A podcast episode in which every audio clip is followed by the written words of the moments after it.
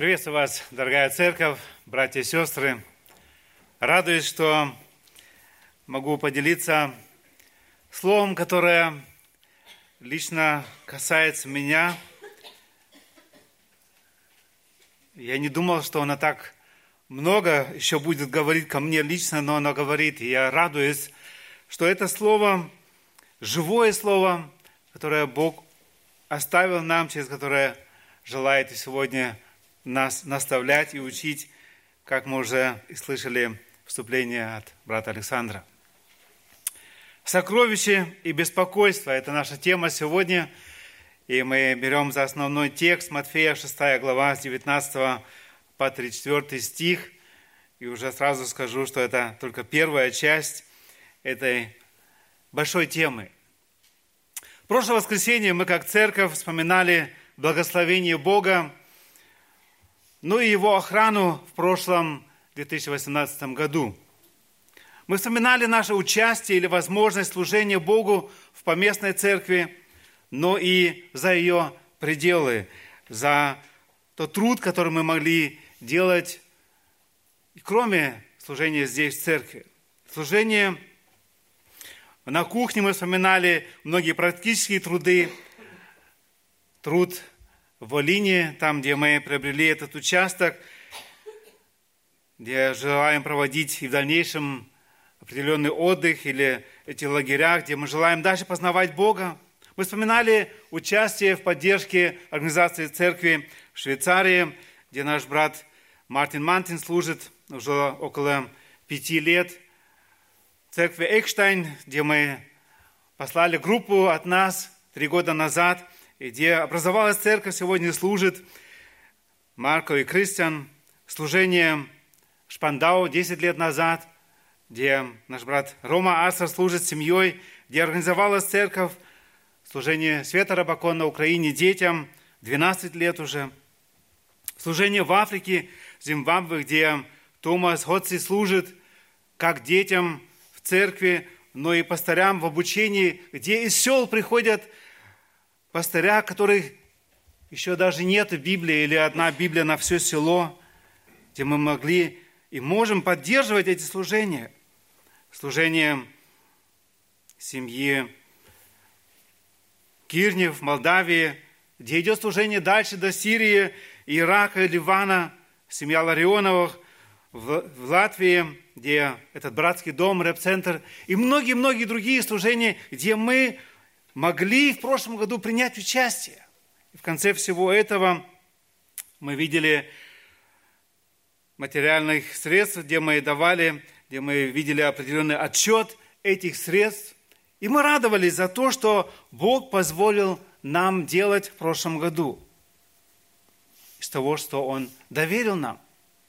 Мы благодарили Бога за то, что Бог хранил нас в различных работах, как я уже сказал, но и в определенный момент, 15 апреля, где у нас было крещение, и после этого этот особый обед, но и то, что Бог допустил этот Hüpfburg, Unfall. Но Бог прославился в многих чудесах, где Бог хранил и дал восстановление, выздоровление этим детям. Бог хранил нас и вел нас. Даже можно сказать, на те штрафы и то, что нужно было платить адвокату. Другая церковь пожертвовала нам для того, чтобы мы могли это все оплатить. Многократно мы переживали в прошлом году действительно водительство Бога и Его забота о нас. Но когда мы смотрим вперед, вдруг мы переживаем какое-то беспокойство. А что ожидает нас в будущем, или, можно сказать, уже в этом году, смотря на свою жизнь и людей вокруг, наша жизнь проходит в стремлении к некому благосостоянию. И беспокойство это благосостояние как-то удержать. Бог нам сегодня дает возможность работать, зарабатывать деньги. Другие получают определенную пособие. Мне хочется сегодня с вами поговорить об отношении к материальным средствам. Богатый или бедный, отношение к материальным ценностям показатель духовного состояния человеческого сердца. Я думаю, мы все вспоминаем ряд описаний в Библии или знали людей, которые через стремление к богатству разрушали свою собственную жизнь и жизнь своих семей. Вспомним Ахана, который стал причиной поражения Израиля в битве.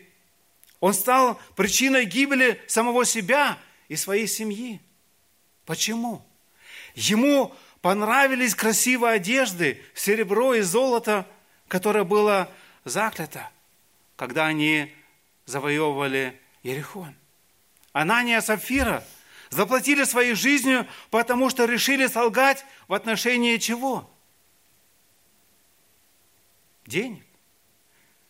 Они продали участок и принесли эти деньги к ногам апостола. Но они солгали в своем сердце. Мы читали Духа Святого. Сколько людей сегодня готовы пойти на компромисс своей совестью, принципов Писания, ради того, чтобы получить дополнительный заработок или получить дополнительные услуги государства, чтобы повысить свое благосостояние. Связь между становлением нашего характера и обход с деньгами очень взаимосвязан. Наш характер и наше отношение, как мы обходимся с деньгами, очень-очень все близко и рядом. Библия очень много говорит о деньгах. Например, 16 из 38 притч Христа говорят о деньгах. Каждый десятый стих Нового Завета имеет прямое отношение к этой теме.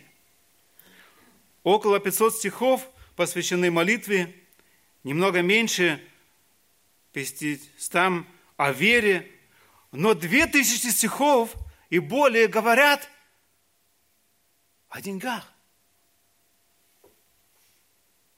о небе и о аде меньше сказано в Библии, чем о деньгах.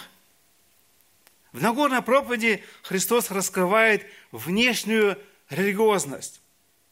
Кстати, мы на немецком служении уже целый ряд проповедей слышим именно на эту тему. Матфея 5 глава, 20 стих, в этой Нагорной проповеди Христос говорит, «Ибо говорю вам, если праведность ваша не превзойдет праведности книжников и фарисеев, то вы не войдете в Царство Небесное. Книжники и фарисеи были самые праведные в глазах людей. Но Христос говорит, что если ваша праведность будет такой же, как у книжников и фарисеев, то есть если ваша праведность будет только внешней, то это будет означать, вы не спасены и не войдете в Царство Небесное. Во всей Нагорной проповеди в 5, 6, 7 главе Евангелия от Матфея Христос говорит о состоянии сердца. Он говорит, грех не измеряется внешними действиями. Еще раз, грех не измеряется внешними действиями. Матфея в 5 главе, 21 стих мы читаем – вы слышали, что сказано древним? Не убивай. Кто же убьет, подлежит суду. Это в Древнем Ветхом Завете. Иисус цитирует. Но что касается того времени, Христос говорит, но и наше время сегодня, 22 стих, Ивана Матфея, 5 глава, «А я говорю вам, что всякий, гневающийся на брата своего, я пропускаю, подлежит гиене огненной. Даже там, где мы только гневаемся в сердце своем на кого-то другого, на брата своего, Христос говорит, подлежит гиене огненной. 23 стих. Итак, если ты принесешь дар твой к жертвеннику, и там вспомнишь, что брат твой имеет что-нибудь против тебя, мы знаем дальше, да, оставь Иди примирись сначала. Можно сказать, ну же никто не знает здесь в собрании, если я пою, или если я проповедую здесь, или даю свидетельство, или еще что-то делаю, что у нас конфликт с братом. Но Христос говорит, не нужен мне твой дар. Оставь его, иди сначала примирись. То есть важнее для Господа, что наше сердце, оно именно желает этого мира. Того, что мы имеем этот мир с Богом и с друг другом. Это важнее. Отношения в нашем сердце. Еще одно место, Матфея, 6 глава, 17 и 18 стихи. «А ты, когда постишься, помажь голову твою и умой лице твое, чтобы явиться постящимся не пред людьми, но пред Отцем Твоим, который в тайне, и Отец Твой, видящий тайное, воздаст тебе явно. То есть Богу важнее наше сердце. То, что в нашем сердце. Даже если мы держим пост. Чтобы это не перед людьми было, но тайна. И Господь говорит, что Он воздаст тебе явно. Иисус продолжает проповедь, говоря о праведности большей фарисейской. И Матфея 6 глава с 19 по 34 стих, как я назвал и тему «Сокровища и беспокойство», мы коснемся этой темы. Так как тема большая, хочу сегодня остановиться только на первой части. Можно сказать, этот текст состоит из двух частей, где Христос сначала говорит о сокровище, потом Он говорит о беспокойстве, как это сокровище, можно сказать, удержать. Он показывает, какие сокровища они могут собирать. Потом он говорит, почему люди могут беспокоиться, собирая сокровища. Первые стихи с 19 по 24 стих, сегодняшний текст я прочитаю. Здесь мы читаем. «Не собирайте себе сокровища на земле, где моль и ржа истребляют, и где воры подкапывают и крадут. Но собирайте себе сокровища на небе, где ни моль, ни ржа не истреблят, и где воры не подкапывают и не крадут. Ибо где сокровище ваше, там будет и сердце ваше. Светильник для тела есть око. Итак, если око твое будет чисто, то все тело твое будет светло. Если же око твое будет худо, то все тело твое будет темно. Итак, если свет, который в тебе тьма, то какова же тьма? Никто не может служить двум господам, ибо или одного будет ненавидеть, а другого любить, или одного станет усердствовать, а другом не родить. Не можете служить Богу и мамоне.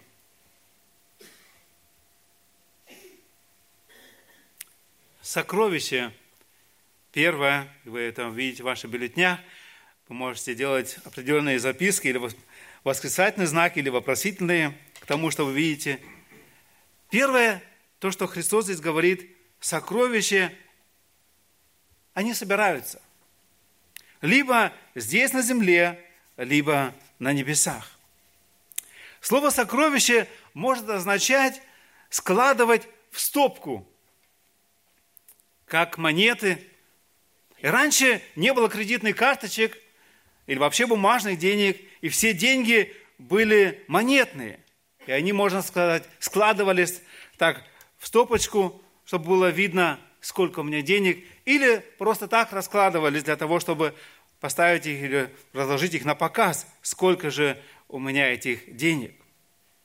Но это означало, что эти, этими деньгами в настоящее время не пользовались. То есть сокровища – это не те деньги, которые мы или они тогда регулярно пользовались, это то, что собиралось отдельно. И это не то, что, можно сказать, определенное сбережение, которое мудро иметь и складывать для того, чтобы, если будет какая-то нужда, нам не занимать каждый раз долг, но чтобы воспользовать эти, э, этими деньгами. То есть сокровище – это то, что что-то собиралось, собиралось, чтобы иметь какую-то основу. Христос говорит, что абсолютно любой человек собирает сокровища. Он говорит, не собирайте на земле, но на небесах. То есть сокровище собирается людьми, которые считают что-то сокровищем. Во время Христа одежда была очень дорогой и ценной. За хорошую одежду можно было все состояние отдать. И Христос говорит, что это сокровище имеет временный характер. Моль и ржа истребляют, а то, что остается, приходят воры, подкапывают и крадут.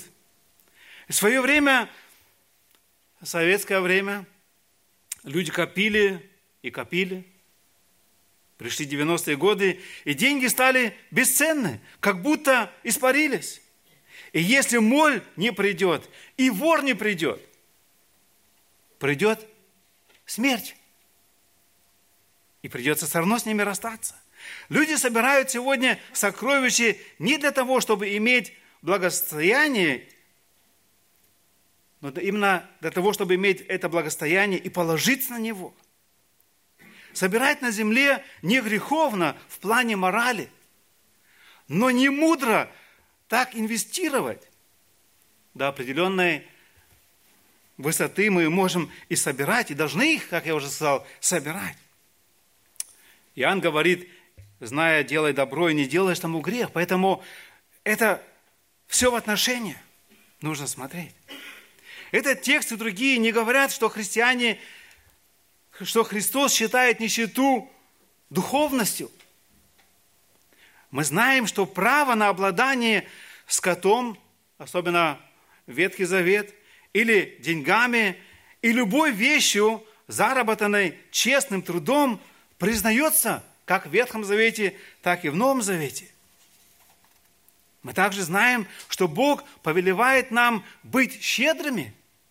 Он желает, чтобы мы благодарили за доверие и даже наслаждались материальными благословениями. И 1 Тимофея, 6 глава, апостол Павел очень ясно показывает нам об этом. 1 Тимофея 6, 17 по 19 стихи богатых в настоящем веке увещевай, чтобы они невысоко думали о себе и уповали не на богатство неверное, но на Бога живого, дающего нам все обильно для наслаждения, чтобы они благодетельствовали, богатели добрыми делами, были щедры и общительны, собирая себе сокровища доброе основание для будущего, чтобы достигнуть вечной жизни. Забота о семье, осознанные вклады или сбережения, распоряжение средств пред Богом – это легально и верно. Но когда сокровище становится гарантом будущего здесь на земле, а не Бог, здесь проблема. Но зачем нам собирать сокровища на небе? Здесь человек собирает сокровища, если что-то произойдет, чтобы мог прожить. А для чего сокровища на небе? Или вообще, как можно собирать сокровища на небесах? Что это за сокровище? Какая гарантия? Если мы инвестируем или вкладываем на небо или в Царство Небесное. Сокровища на небе накапливаются из материальных ценностей. То, что разумно, с любовью, доброходно и щедро жертвуется здесь на земле для Царства Божия, становится сокровищем на небесах. Сами по себе материальные ценности или богатства, они несут в себе духовной целостности. Мы можем с их помощью приобретать людей для Царства Божия. Луки, 16 глава, 9 стих. Христос говорит, «И я говорю вам, приобретайте себе друзей богатством неправедным, чтобы они то есть эти друзья, когда обнищаете, приняли вас в вечные обители. Мы находимся в распоряжении всех средств. И Господь хочет и учит нас, чтобы мы делали определенный вклад именно на небе. Это те сокровища, материальные средства, которые мы вкладываем в евангелизацию, обучение служителей и сотрудников, помещение, служащие Богу в Его Царстве, Церкви Христа.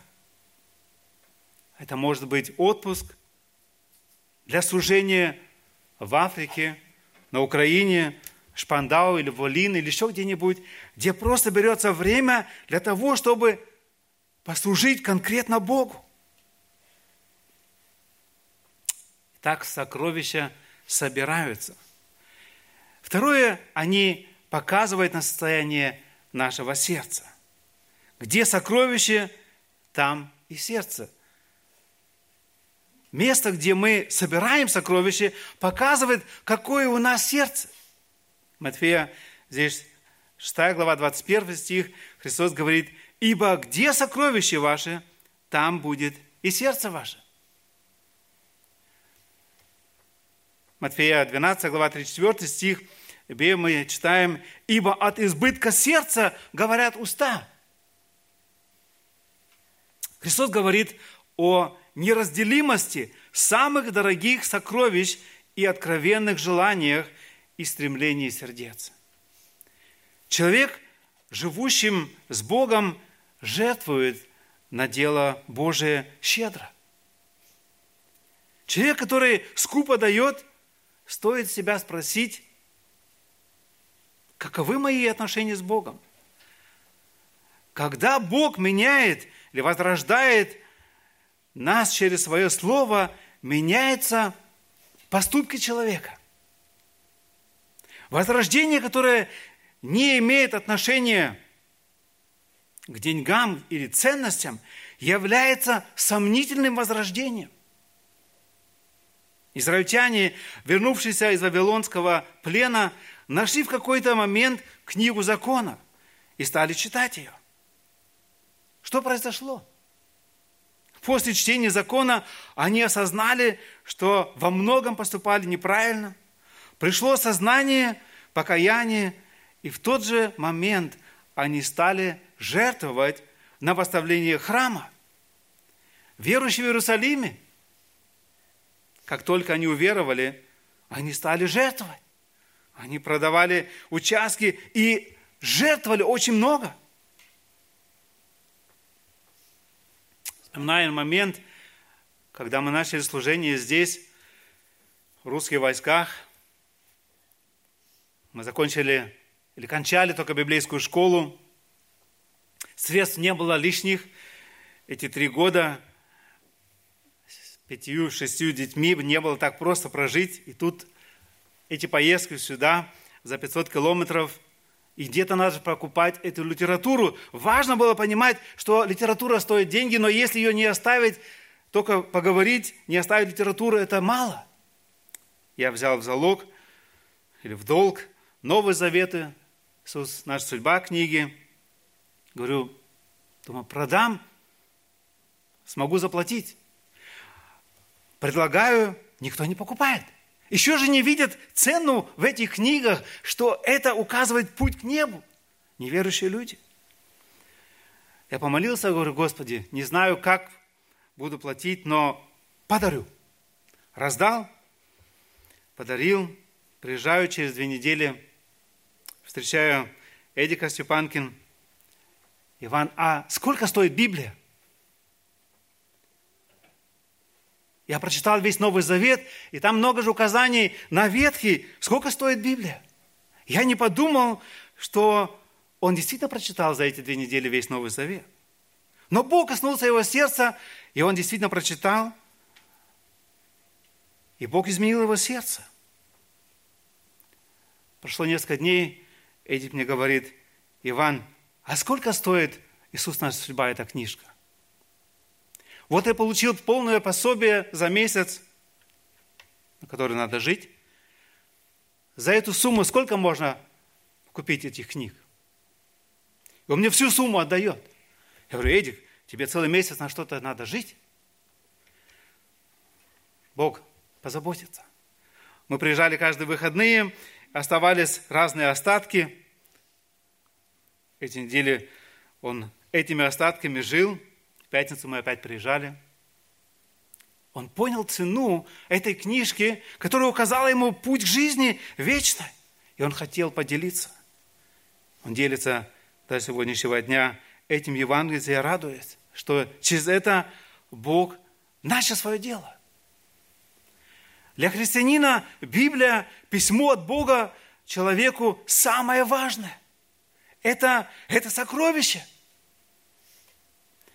Википедия говорит, и так я вчера прочитал в интернете, в начале 2018 года была Библия и часть ее переведены на 3324 языка или наречия.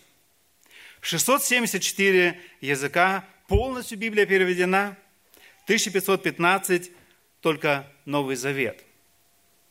Но еще около 1700 народностей мира не имеют ни одного стиха Библии, переведенного на их язык. Ни разу в жизни они не прочли ни одного животворящего слова, оставленного Богом человеку. Нашему народу посчастливилось больше. 143 года назад, 1876 году, был полностью завершен перевод Библии на русский язык. С тех пор мы обладаем ни с чем несравнимым сокровищем Божьего Слова. В Божьем Слове Бог открывает себя. Мы читаем о происхождении человека, о последствиях грехопадения, о Божьем плане спасения людей от вечной погибели.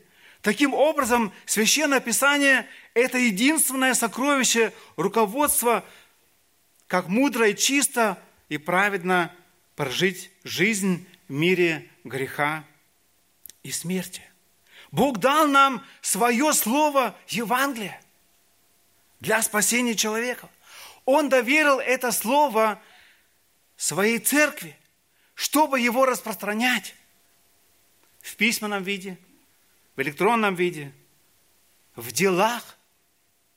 Часто люди не читают Библию, важны дела.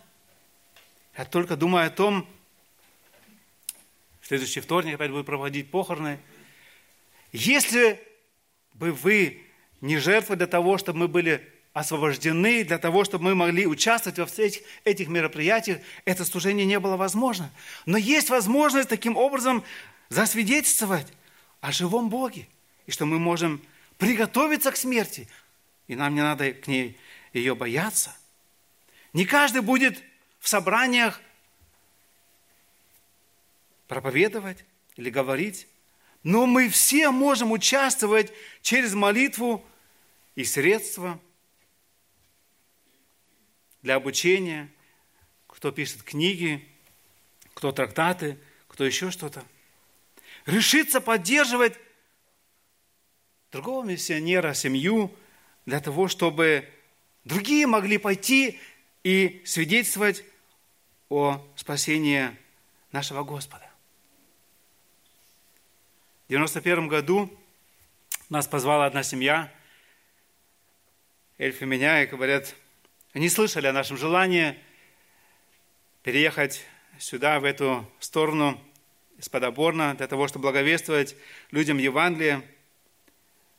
Мы пообедали, ужинали, не знаю, не помню больше точно, и они говорят, Йоганн, мы хотим вас поддерживать и ободрить вас в этом служении.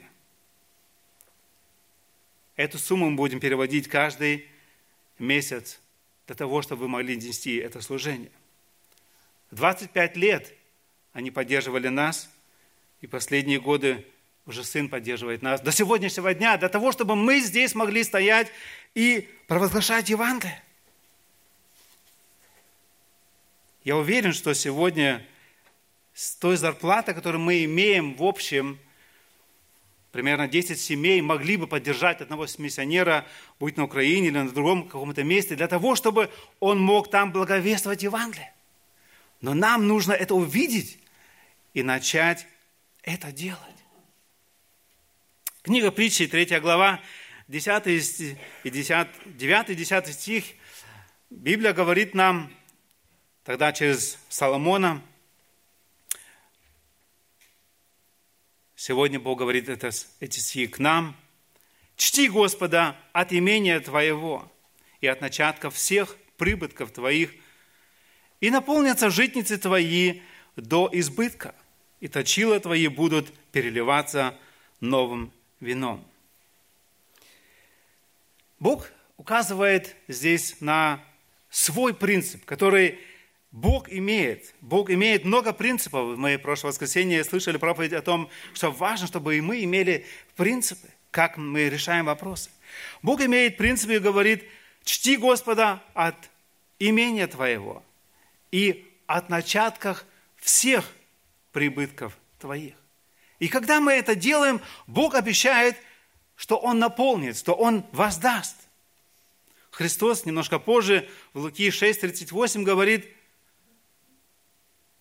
давайте, и дастся вам мерой доброе, утрясенное, нагнетенное и переполненное отсыплют вам в лона ваше. Ибо какую меру мерите, такую же отмерится и вам. Опять же, Божий принцип Христос говорит, давайте, и дастся вам. Апостол Павел говорит уже в Новом Завете, 2 Коринфянам 10, 9, 6, «При всем скажу, кто сеет скупо, тот скупо и пожнет, а кто сеет щедро, тот щедро и пожнет». Это Божьи принципы.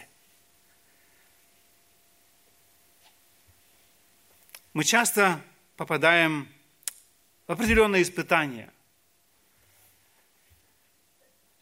Вчера мне был звонок, один брат говорит, племянник попадет в тюрьму, да, он променился, но в России в тюрьму попасть, это же не так просто.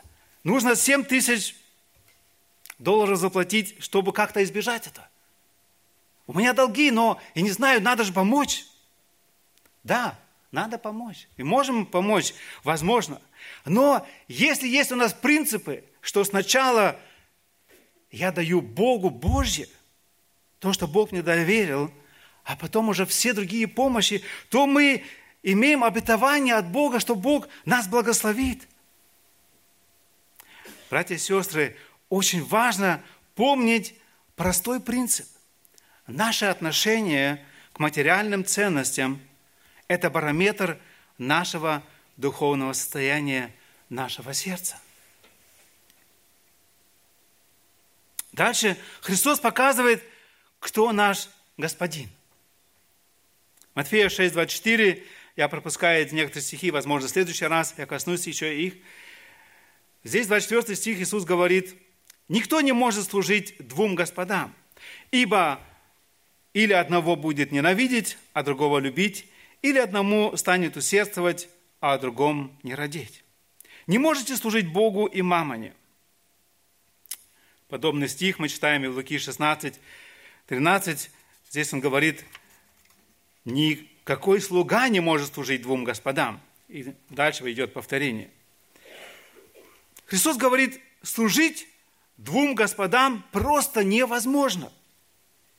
Так же, как собирать сокровища на земле и при этом стремиться к небесам, невозможно. Господин в этом тексте подразумевает господина над рабами. Тот, кто владеет рабами. Господин имеет полное право над своими рабами. Я думаю, вы понимаете, что раб не может просто так сказать, а я буду работать только 10 часов, а потом пойду на другого господина. Он должен был себя полностью посвятить хозяину. И раб полностью принадлежит своему господину и подчиняется ему. Поэтому он не может служить и другому господину. Он не может сказать своему господину, знаешь, я сегодня пойду к другому господину. Это невозможно. Поэтому Христос здесь ясно говорит, что он не может служить двум, либо Богу, либо мамоне. Наше сокровище либо на земле, либо на небесах. Наш Господин либо Бог, либо мамон. Они полностью противоположны, и им невозможно одновременно служить. Один господин повелевает нам жить верой, другой – видимым богатством. Один призывает быть смиренным, другой – гордым.